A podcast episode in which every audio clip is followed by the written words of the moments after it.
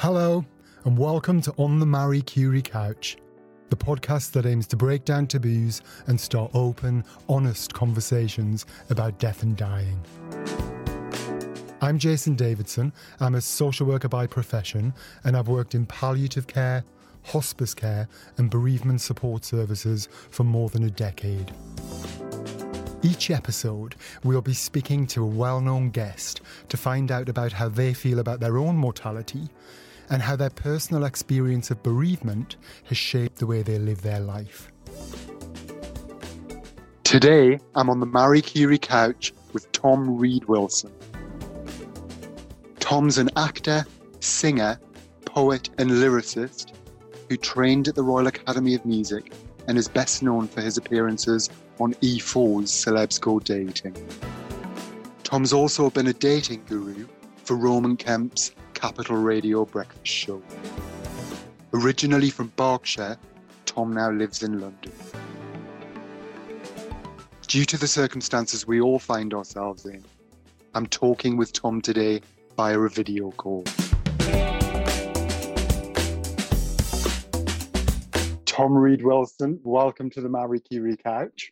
Oh, it's lovely to be here. What a comfy virtual couch it is. Are you okay if I start today, Tom, by asking you if you've had a significant death in your life? Yes, and indeed I have. There are two that struck me in the solar plexus, as it were. They really, really moved me to the very core. And the first one was the death of my great grandmother, and her name was Ailsa and I was very close to her. And it was a curious thing because, um, in a way, I had three grandmothers because there was a 16 year age gap between my dad and my mum, my dad being 16 years older. And I think on their second Christmas together, my maternal great grandmother and my paternal grandmother were both there, and they realized having settled in wildly different pockets of the UK, that they were in the same year at Putney High School. Wow. And this whole generation had been sort of fanned out, augmented by this age gap between my parents. And so they were exact contemporaries. And it meant, as I say, that really I had three grandmothers and I was terribly close to her. And um, in her declining years, every Saturday, I was supposed to be at school, but I wasn't wild about games. So I would slip away and I would play Scrabble with her. And we had a ball, and she had an undetected broken hip. She had arthritis, and um, her doctor thought the arthritis had just become very advanced, but she'd actually had a fall and broken her hip. And eventually she had to go and have it reset, which at her age then, 86, was a big operation. And she never really recovered from that and uh, declined very quickly after that. And it really was the first death in my family that made me think about mortality because the other ones I'd been knee high to a grasshopper, you know, and and suddenly I was 12 and I was confronted with it and I went to my first funeral. I was the only one of my siblings considered old enough to go and allowed to go. And I suddenly was confronted with all these things of, well, where's she gone? What's happened?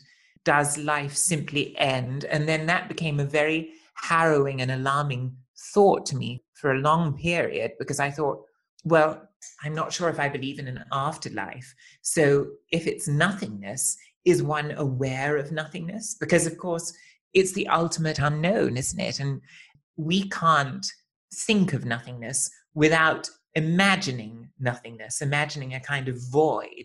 And of course, that's the scariest thing in the world, being aware of a void. But of course, you wouldn't be aware. But that's totally beyond our comprehension and was way beyond my adolescent comprehension.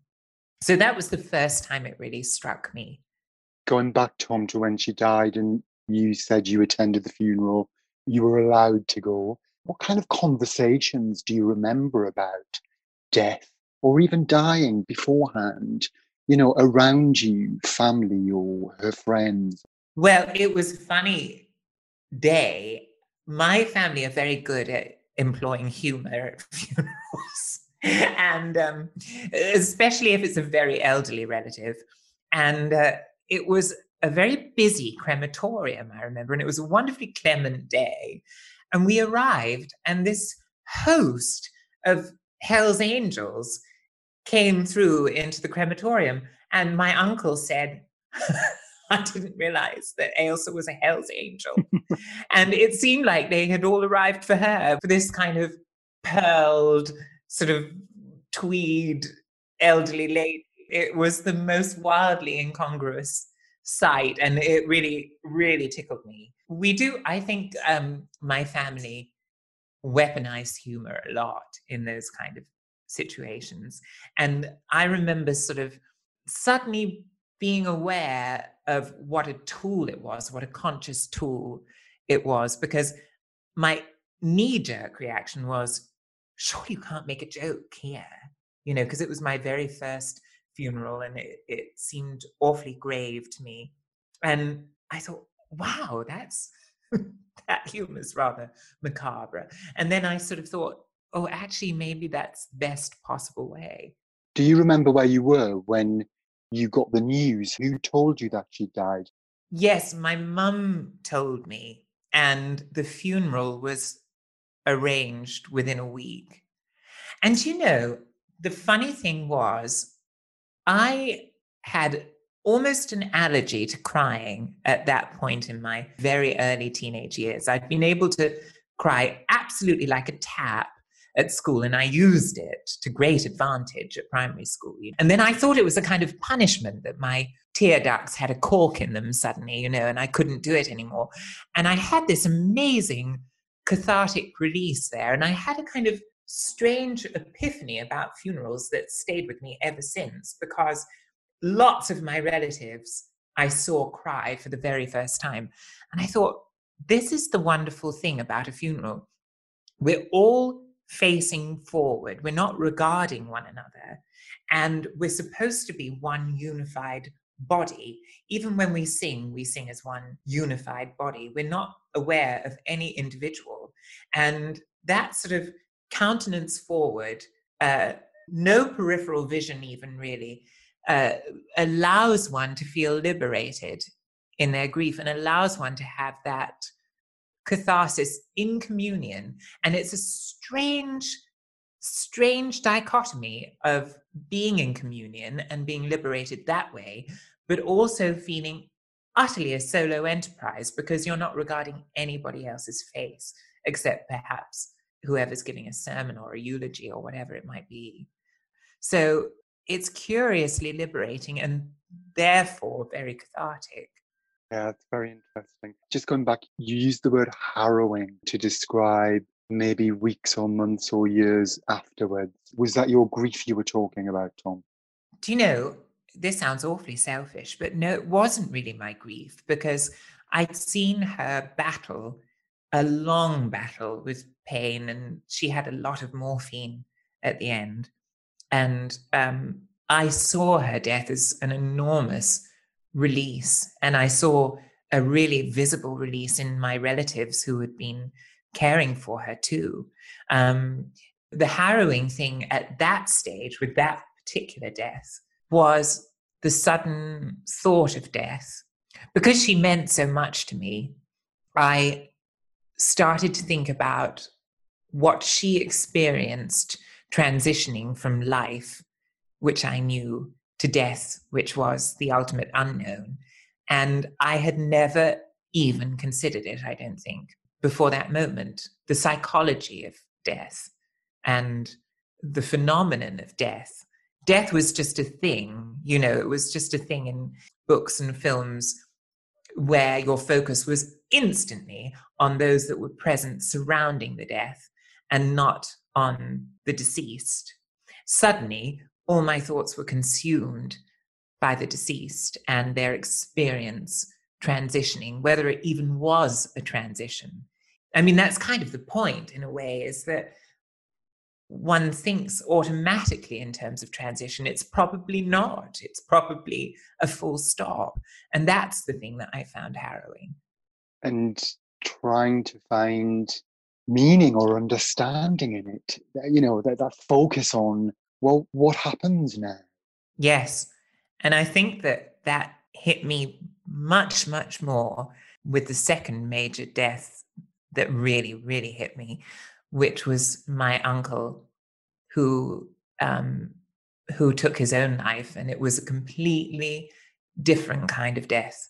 You know, it was he was forty seven, and uh, he was ebullient and fun and witty and he was actually the person that made that joke about the Hells Angels at we call her Gan, my Gan's funeral. And that's what he was like, you know, this sort of razor sharp, dry wit that made everybody cry with laughter.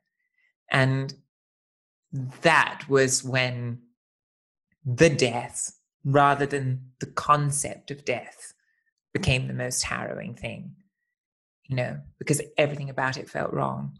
When was that? That was probably six years ago, maybe seven. So that sudden, unexpected death. Yes. Who told you about that? I mean, are we told that he died, Tom? Well, that I remember so vividly. I had visited my godchildren in Muswell Hill, and I always cycled out to see them, which all the way from Stockwell in those days. So it was pretty tough cycle. And then my reward would be practically freewheeling all the way back. And whenever I visited them, I kind of banished my phone to the bottom of my bag um, so that I could be totally invested. And as I was cycling home, I was aware of my bag sort of furiously oscillating against my back. And I pulled it out, and there was something staggering, like 17 missed calls from my mum. And I thought, oh my God, this must be very serious. And I locked up my bike and I stood there, and there were tons of people around. And again, it was a very sunny day. And she told me, and you know, I was absolutely distraught, distraught. And and you were on your own in the middle of a busy street. In the middle of a very, very busy pavement, yeah. And um, still talking to her. So I was sort of not able to be comforted or, or or anything like that by anybody around because we were still trying to kind of muddle through some form of conversation. I mean that changed all of our lives forever undoubtedly. Can you tell us in what ways tom that changed your lives he was one of those figures in a family around whom so much seemed to orbit you know and you knew that every subsequent family occasion would have a completely different hue for his absence. Um, he was such a kind of literally pivotal figure. He was like a kind of a fulcrum. And then retrospectively, you thought about moments where there was a kind of a remoteness or a retreat. Um, I had just done a play in Dubai, and I spent my first ever Christmas away from home. And very sweetly, my family, including him, Uncle Pete, assembled a kind of a makeshift late Christmas for me in early January. And everybody came to my mum's house and my stepdad's house at that time. And we had a mini Christmas.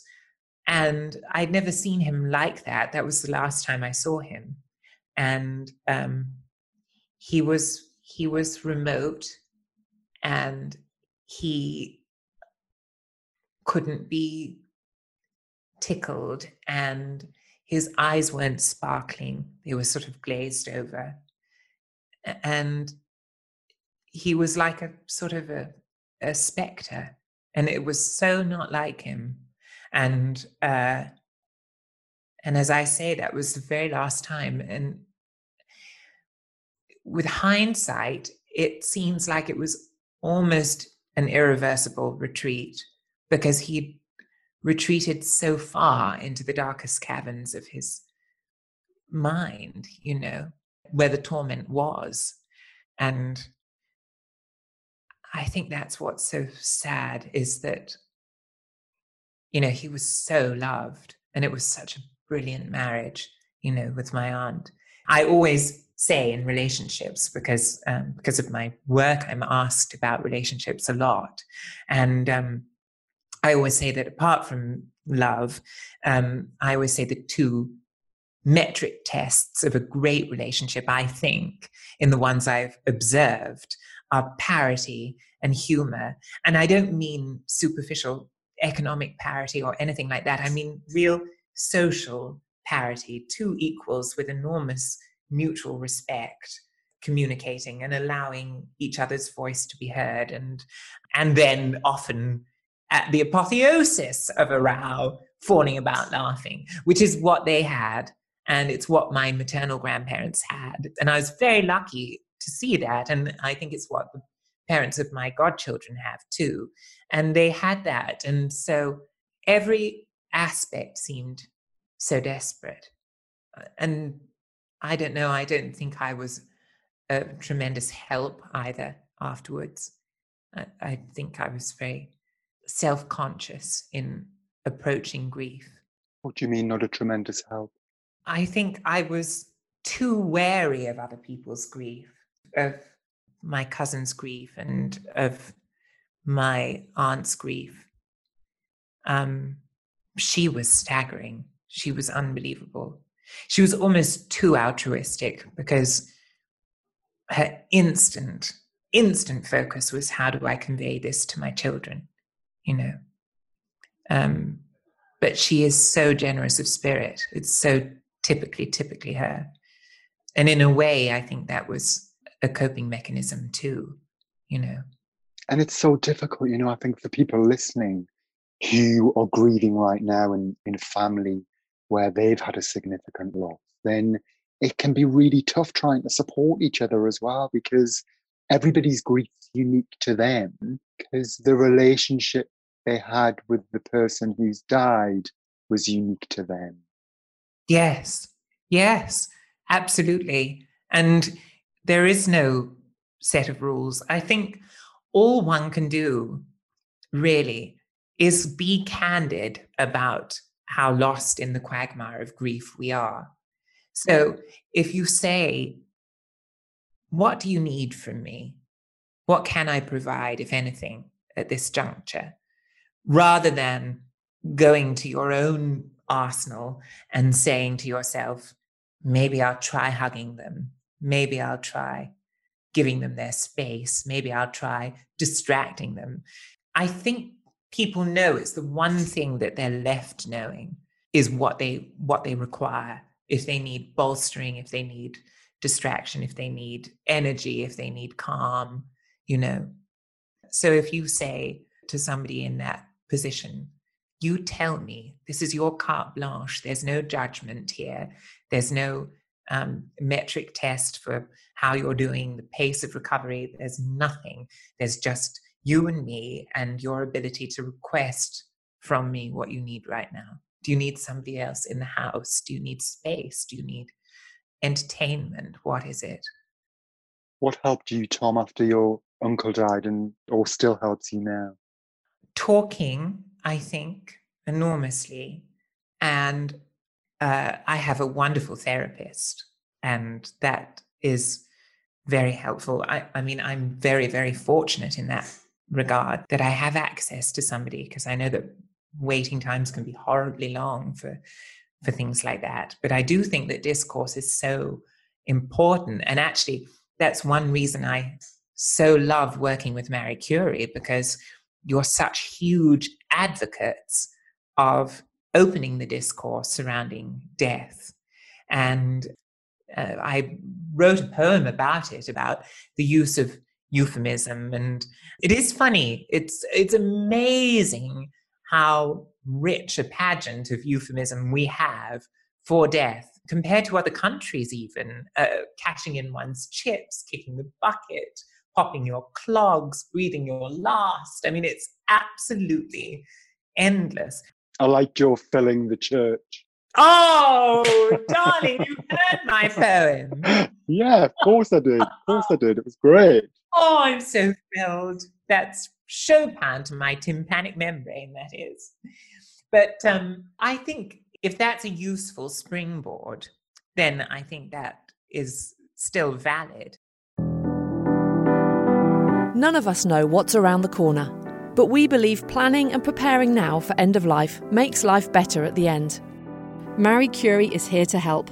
For more information on how to have an open conversation around death and dying, visit mariecurie.org.uk forward slash talkabout and help make life better at the end. It is interesting if you look sociopolitically, if you look at times in our history where death was ubiquitous and very, very visible. There were no curtains shrouding it, or even kind of uh, extensive undertakers, you know, in times of plague and whatever it might be. The lexicon surrounding death was much, much more direct. You just got me thinking about, you know, how death now seen sort of medical discourse around it. So it's seen as, you know, something to be managed in hospital or to be hidden away. Yes. And, you know, you gave you gave a couple of great examples there of just when death used to be part of the community. It happened in the community. The local carpenter was a bloke who made the coffin. Yes. You know, and kind of the you know, bodies would be kept in houses and services in local halls and villages um, and and everybody in the community was involved in it, and it was very visible. You're absolutely right. I'd never thought of that, but you're right in a kind of in that sort of microcosmic fashion that villages and towns operated.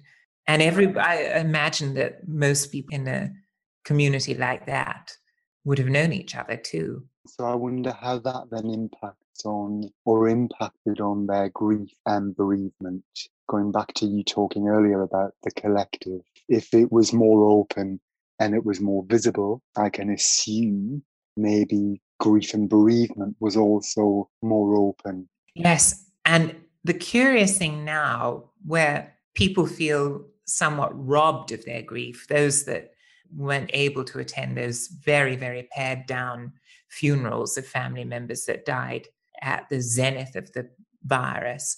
Um, the comfort and the succor seems to come from that universality of being robbed. So it's like through the press and through virtual communication, and actually through outlets like this, one realizes that discourse is the way to combat that inability to have the kind of communion catharsis that I was talking about earlier, which I do think is so vital. Although, interestingly, where death is concerned, in my family, it's often been said that that period after the funeral is the most difficult because everything seems to be building up. It sort of seems to be a great crescendo to that moment of ultimate catharsis. And then you're lonely, you know, and then the absence hits you. And that's when people seem to kind of melt away a little bit. One of my best friends, her father died very suddenly of a heart attack a couple of years ago. And I was filming on the day of the funeral and I couldn't go. And I said, I'm so sorry I can't come. And she said, Do you know what would be so much more valuable to my mum actually would be if in two weeks you sent a bunch of flowers? Because that's what she's worried about. She's worried about two weeks, three weeks, a month from now, you know, not actually about the funeral. And I think when, as you describe, that kind of run up to the funeral can often be a very busy time, can be a very numb time. Yes. People describe feeling quite robotic. But then after the funeral, when you're still in the sort of depths of death, and everybody else goes back to their lives, but you can't just yet then yeah, where does that leave you? And it doesn't leave sometimes doesn't leave you in a very nice place.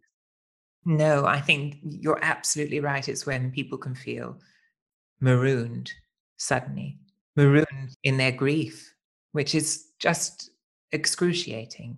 But I think, as you were just describing there as well, what you you you know what um, they said about sending flowers two weeks later, those kind of things can be a great help. You know, link in later on, two weeks, four weeks, six weeks, sending a text, sending a note, writing a letter, thinking about you. I'm here. I know your loss hasn't gone away. You know, it's so interesting that your symbol is a daffodil because flowers are so powerful. Um, I remember Iris Murdoch saying something wonderful. She said, if a Martian came to Earth, they'd think that the human race would be giddy with delight the whole time to be surrounded by such magical things because you look at the whirl of a bloom and you could just look at it interminably. Could, I mean, especially something like a peony or my, they're so complex and these sort of endless veins and arteries and myriad hues. I mean, just riotous. And it is amazing. I think it's no accident that funerals are always full of flowers, you know, everywhere. Even on top of the coffin, there are flowers. And I think that doing that says so much if you continually send bouquets to people to cheer them. And that sort of very real sense of something blossoming and emitting perfume around them. It's amazing how that impacts the soul. Tom, just to move on a bit now, um, I'd like to ask you if you think about your own death. Yes. Well, that bereavement, that bereavement when I was 12, was the start of that. And um, it is something I ruminate on rather too much, probably. And it's so funny because my parents couldn't be more different. You know, my dad is so funny. You know, if I talk to, he's a sort of staunch atheist, and um, you talk to him about death, and he says, "Well, that's it. You know, that's the end. Boom. You know, gone. That's it."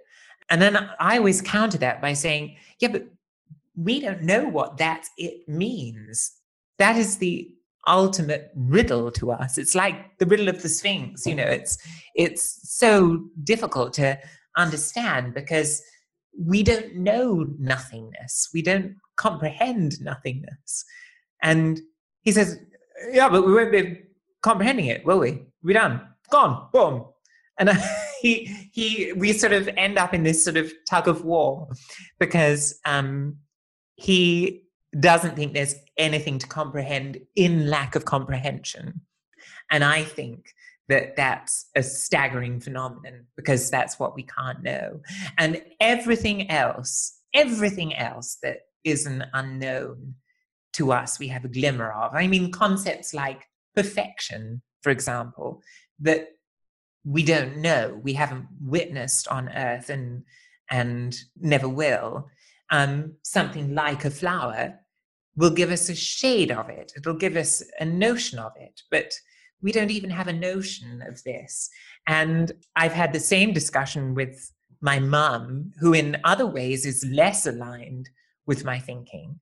And she says to me, Yes, that's exactly what baffles me and what makes it a recurring thought and what makes it creep into my nightmares and makes it the single most terrifying thing to me is that lack of comprehension. And that darkest of all thoughts um, are we going to be mindful of a nothingness, of an end? And um, that's the thing. That's the thing that gets my mind in a horrible knot. But of course, we won't. I mean, the, the great thing is, of course, we won't. We can't. You know, no grey cells will be dancing to ruminate on anything or, or to or to even digest anything. But that's the puzzlement for me. That's the that's the missing piece because i don't know that. I've never experienced that.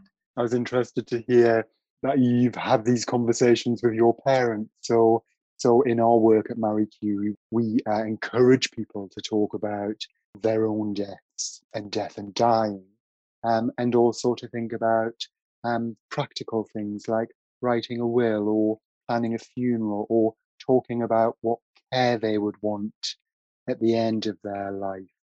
Are there some things you've given thought to or talked about with your parents? Well, um, not with my mum, because my mum is um, a delicious ball of chaos. I don't know if she even has a will. But um, my dad is terribly, terribly pragmatic. And so if he does modify it or anything, we always will get a, a very kind of matter of fact bulletin. And it's the same with with my maternal granny, funnily enough. She's ultra pragmatic. And so she's spoken openly about it. But funnily enough, my most recent conversation about wills was not with either of them. It was with the parents of my godkids who said, We're just about to modify our wills. And um, we want to entrust the children to you if anything happens. And um, we need your consent to that. And I said, Yes, I'd be thrilled.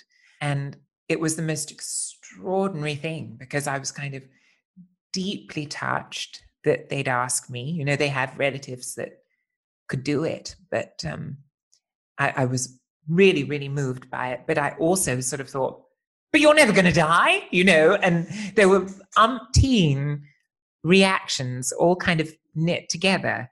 And it does make your brain frightfully busy because you start kind of forecasting in myriad ways. It, it's really amazing. But then I think that maybe that's another reason why discourse is so important because these thoughts shouldn't be an assault, you know, on the brain. I mean, it's not something you want to discuss all the time. It's not great dinner party chat, but it's certainly something that we could discuss at intervals with more candor and be less frightened of it. And I include myself in that. In fact, I had a conversation because I'm a big old greenie, Jason. And um, I was talking with my dear friend, who's my colleague on Celebs Go Dating, Paul Brunson. And he and I, our conversation really runs the gamut. And we have talked about death. And uh, I suddenly thought, do you know, it's quite important that I think as somebody that's very environmentally driven to think about how I'm buried. So I decided that I would like a green burial where I'm sort of buried standing up so that I don't consume too much space and a tree is planted on top of me. You know, that it's a new kind of burial that's been devised to be as green as possible and to not give off any emissions when you die. And I suddenly thought, actually, that's a rather lovely thought. That doesn't chill me at all. You'd like to be buried and not cremated? Yes, I think so. And that is the only reason. And most of my family were cremated and not buried. But, you know, I suppose I want what is left of my flesh to do as much good as it possibly can. and if it fertilizes a tree's roots, and then that tree is sequestering CO2 in its lovely canopy, then dead me will be very, very happy. My hovering spectre somewhere will say, Good for you, tree.